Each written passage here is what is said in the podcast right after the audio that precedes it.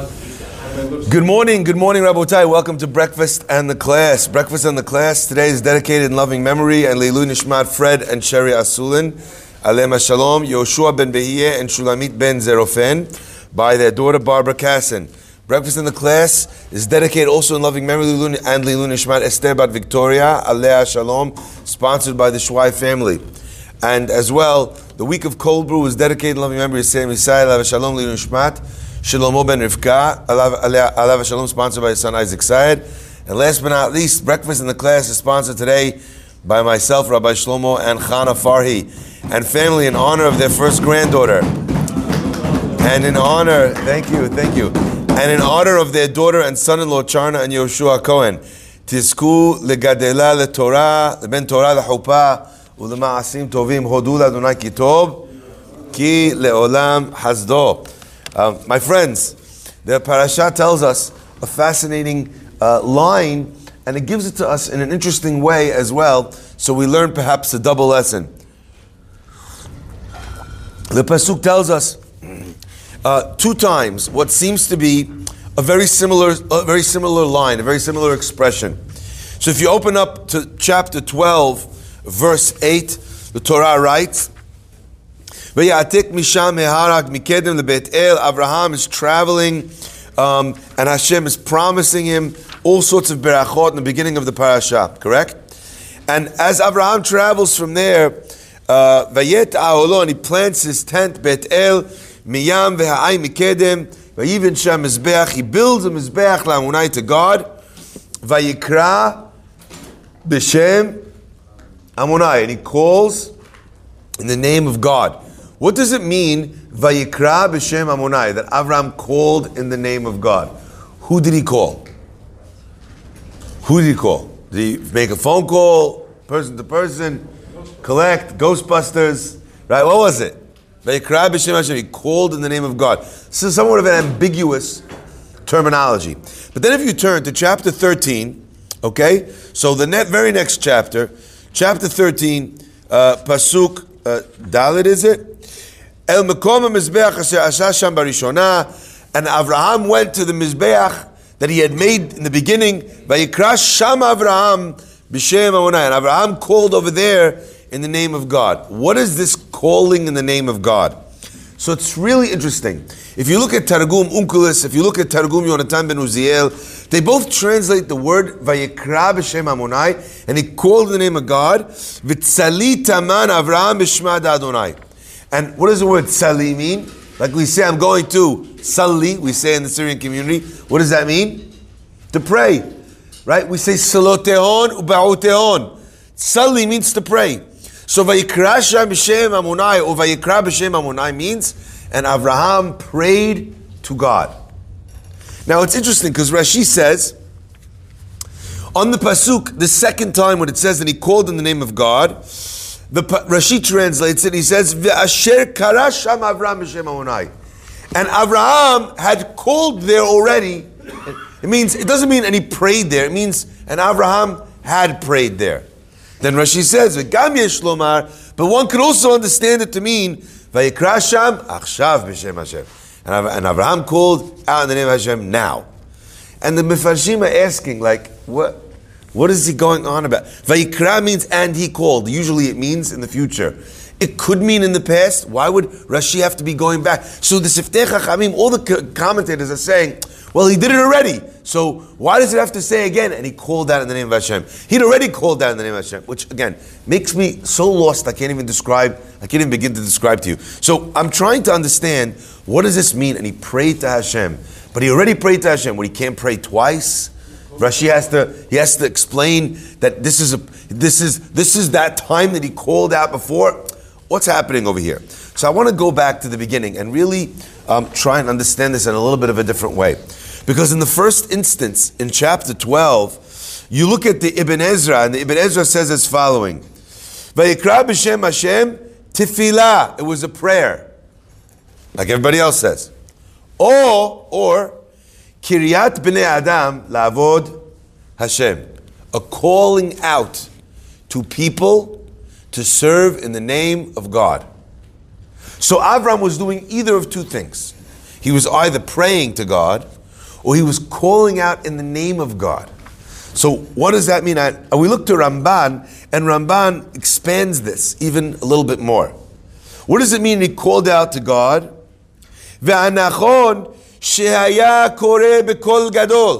He was crying out in a great voice, screaming on the top of his lungs. Shehaya Kore Bekol Gadol Sham Lifnei HaMizbeach in front of the altar. Et Shem Amunai, he was calling out God's name. Could you imagine Abraham sitting there by the Mizbeach, screaming out, Elokim! Hashem! Right? Is that what was going Something like that, right? That's what it sounds like. Modia Oto, he was letting people know about God, and, his, and the fact that he uh, had godly control over Libnei Adam. Now, it's so interesting the next line. So, are we with me? Ki be'ur Kasdim, because when Abraham was in Ur Kasdim, Hayam Elamdam, he was also teaching, Velo Avu but no one wanted to hear. So Abraham is a person who's praying in the name of Hashem, and ultimately, he's teaching about the name of Hashem. Now, to me, this this little chapter over here, this little word, it tells me something really magnificent. And I want to open this up together with you. And I'm sorry I had to lay down the technical foundations before we began. Abraham's calling out in the name of God, Abraham's teaching in the name of God, his bringing people close to God's name, Vayikra B'Shem was also simultaneously tefillah, a prayer. We've learned this already. How did Avram get people to recognize God? What did he do? Did he make speeches? No. What did he do? He would feed them a meal. After they ate the meal, they would say, Thank you to Abraham Avinu. Avram would say, Don't thank me. Thank the person who the food came from. Baruch she'amar ve'haya olam baruch hu baruch Thank the one that made the world. Thank the one that brought the rain. Thank the one that has a seed that gets planted in the ground, disintegrate, and instead of becoming destroyed by the fact that it deteriorates, uh, the fact that it grows from that place of deterioration into something that provides sustenance. Are you with me? Abraham, his power of teaching of God came from tefillah, from a prayer, the, the prayer of Birkat Hamazon. So we have two interpretations either prayer or teaching in the name of God. The way I see it, the Pasuk is telling us that he did both, but it uses the same idea. So when Avram is calling out in the name of God, that Ramban says, he literally sat in his Mizbeach, he brought the Korban and he said, Amonai, Amonai. You understand? He yelled out Hashem's name. But what was his tefillah for? His tefillah was instructive. It wasn't just to God. It was ensuring that all the people around him heard his prayer and followed also in his ways. And whereas Avram in the first instance was not able to convince the people of Ur Kasdim, no one would listen. He would teach and teach and no one would show. Ve'ata, but now, kisheba, be'eretz hazot, when he came to this land, shuvtachba, that he was promised, that I will bless those who bless you. His learning, his study was in order to teach and to teach and to co- communicate with everyone the power of Hakadosh Baruch Hu. Now, the Ramban continues and talks about what happens after that. But I want to share with you why is it that Abraham was unable to be able to have his prayer and his teaching of God penetrate the people of Ur Kasdim. And over here, he was capable of teaching in a way where they were able to understand. Ramban suggests it's because he was blessed in this land. But I think that perhaps there's a little bit of another pshat, another understanding over here that I think is very powerful. Our rabbis tell us that Abraham had to pray two times. The first time he was praying, when he was in Ur Kasdim, what was he praying to God about? He was praying about the fact that he'd been saved from tzara. He'd been saved from the oven. He'd been saved from Nimrod. He was praying about the fact that he had a difficult life. And now he's praying about Avarecha Mevarecha. he's praying about the fact that God has blessed them with so many blessings. My friends, one of the most central ideas about the teaching of Torah is that people relate to the joy of being a Jew and not to the misery and to the sacrifice of being a Jew.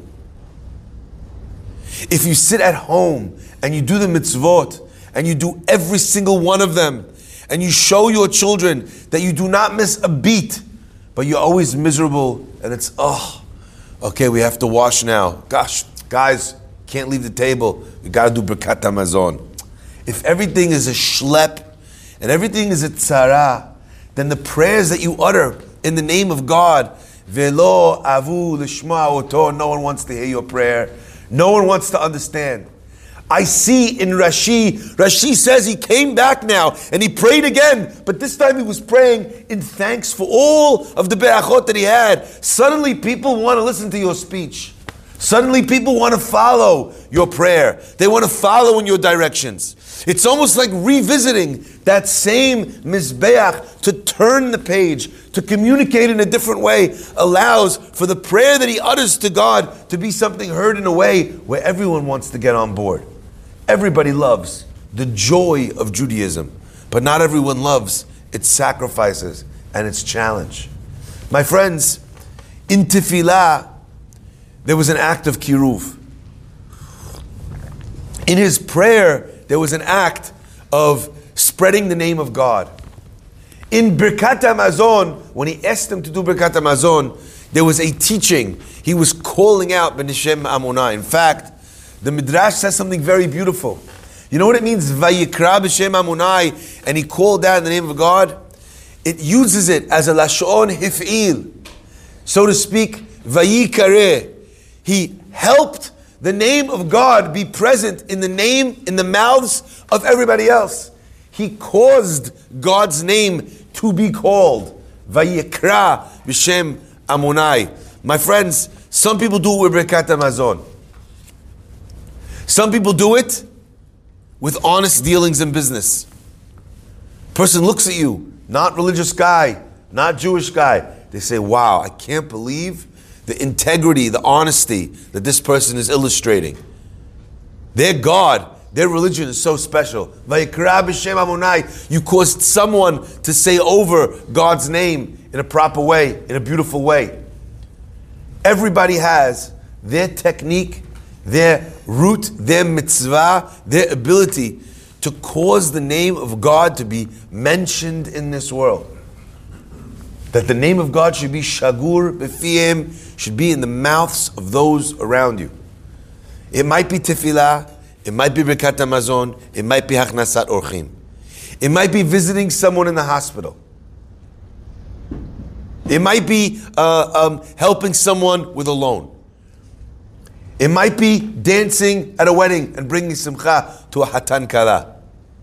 There are a million ways that a person can create the kiddush Hashem of Vayikra b'Shem Amunai. What is your way? How do you bring Hashem's name into this world? What do you do? And I think that it's so interesting that there's a, a there's an allowance, so to speak, uh, that God God gives.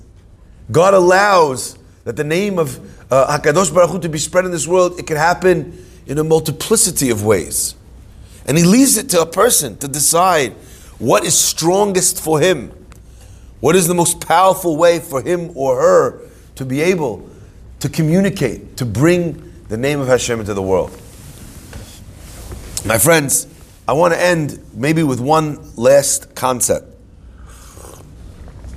Of this, of this idea of Vayikra b'Shem, Vayikra b'Shem Amunai. You know, yesterday I went to the hospital to visit my daughter. And it's not so simple to get in. You know, they'll allow, you know, my wife registered to be a doula, uh, you know, in order to get in. But for me, I'm not a doula, right? I'm a doula. I'm not. Uh, I'm not. I'm not. I'm not a doula. So how do I can't go in? I'm not allowed to go in to visit my own daughter.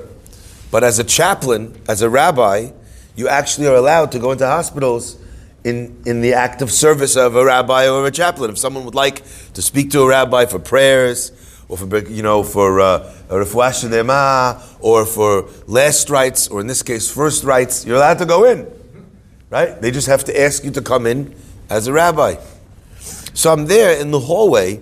I'm walking towards down the room, and there's this woman, and she's cursing out the nursing staff like you can't believe, using all sorts of swear languages. How old are you? What do you know? You're only you're a little kid. You're 19 years old. I know everything that you know and more. You you guys are killing me. Just, she's in the in the maternity ward, but she's cursing and cursing, and you just see the nurses are so battered, and as is they barely have you know they barely have any strength. End of a long shift, and this woman is just like pummeling them, pummeling them. Now the security guard also held me at the door, you know, just to check. What, you a rabbi? Da da da da. Back and forth. And she's apologizing in the wake of it. She's apologizing, apologizing, apologizing. I said, please don't apologize. You're doing your job. You're making sure that the laws and the rules of the hospital are up uh, are upkept.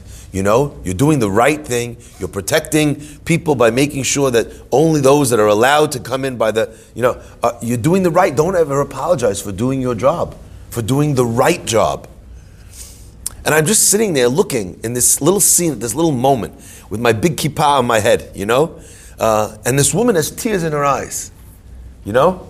She's, every person yells and screams and curses and argues and, you know, and someone is standing there and saying, look, you know, you do your checking, you find out, you know, you want to Google me, see if I'm actually a rabbi, go for it, you know?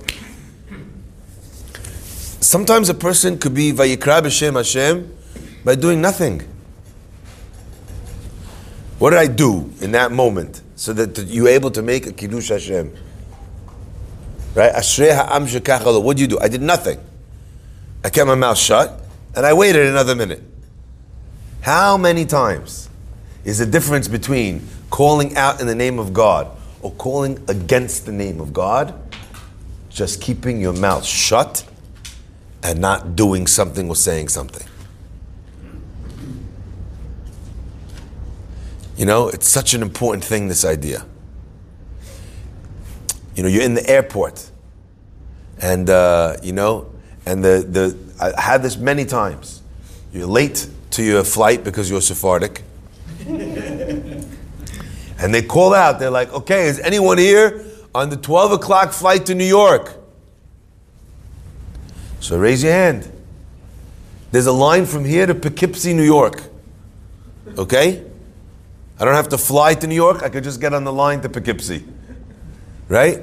And all of a sudden, the the flight at the uh, what's it called? The security guard. What do they do? They're like, "Come right this way." So there you are, walking right through the, all the non-Jewish people with your, you know, your your uh, Jewish cap. And what is all of them saying? Oh, of course, take the Jews right through to the front. I don't know if they know how to say Yemach Shemam, but they're probably saying it in their own language. Right? It's amazing. So there were times when I would tell the, the flight attendant, I would say, no, no, it's okay, we're going to wait our turn. We're happy to wait our turn. If the flight to wait, you know, I try to make it obvious that it wasn't that I asked to jump the line. It wasn't that I think I'm better. It wasn't that I think I belong there. Rabotai, we have a name of Hashem to protect. Because the Pasuk says, Kishem Hashem Nikra Alecha, the name of God is called upon you. I never knew what this means until I went to Turkey. One time, I never didn't go there willingly. I like eating turkey, I don't like going there. I went to Turkey and I went to the shuk. Okay, we had to be there for one night on our way to Israel. So we went to the shuk in Turkey. I'm not wearing a kippah. I have a baseball cap on and a t-shirt. Every guy in the shuk, Shalom Aleichem, you know, come here, they're using words in Hebrew, you know, Zol. Hebrew, they know the word for cheap. You know, they're like, Ze Zol, it's cheap. You know, they're calling you in. I'm like, how do they know? They, there's a terminology they call Judar. You know what that is? When someone can tell, they can sense that you're Jewish. So a lot of times you think you're gonna you're hiding it, no one realizes. You know, Kishem Hashem Nikra Alecha. The name of Hashem is upon you. So you have to make sure that every one of your actions, even if it's not a physical, like Ramban says, screaming out, Amonai, Amonai, even if you're not yelling Hashem's name, it, it, it's present and His name is being said because of you. The question is, is it being said positively or is it being said negatively? All of that is part of a person's job in this world. And not only that, of all the mitzvot in the Torah, the Torah we're told that Kiddush Hashem is the strongest. Chilul Hashem is the most difficult to eradicate, and Kiddush Hashem, the opposite, is the strongest. So we learn already from Avraham Avinu the importance of ensuring that what we say and how we say it is done in the right way. Baruch Adonai Le'olam. Amen ve'amen. Rabbi Chananya ben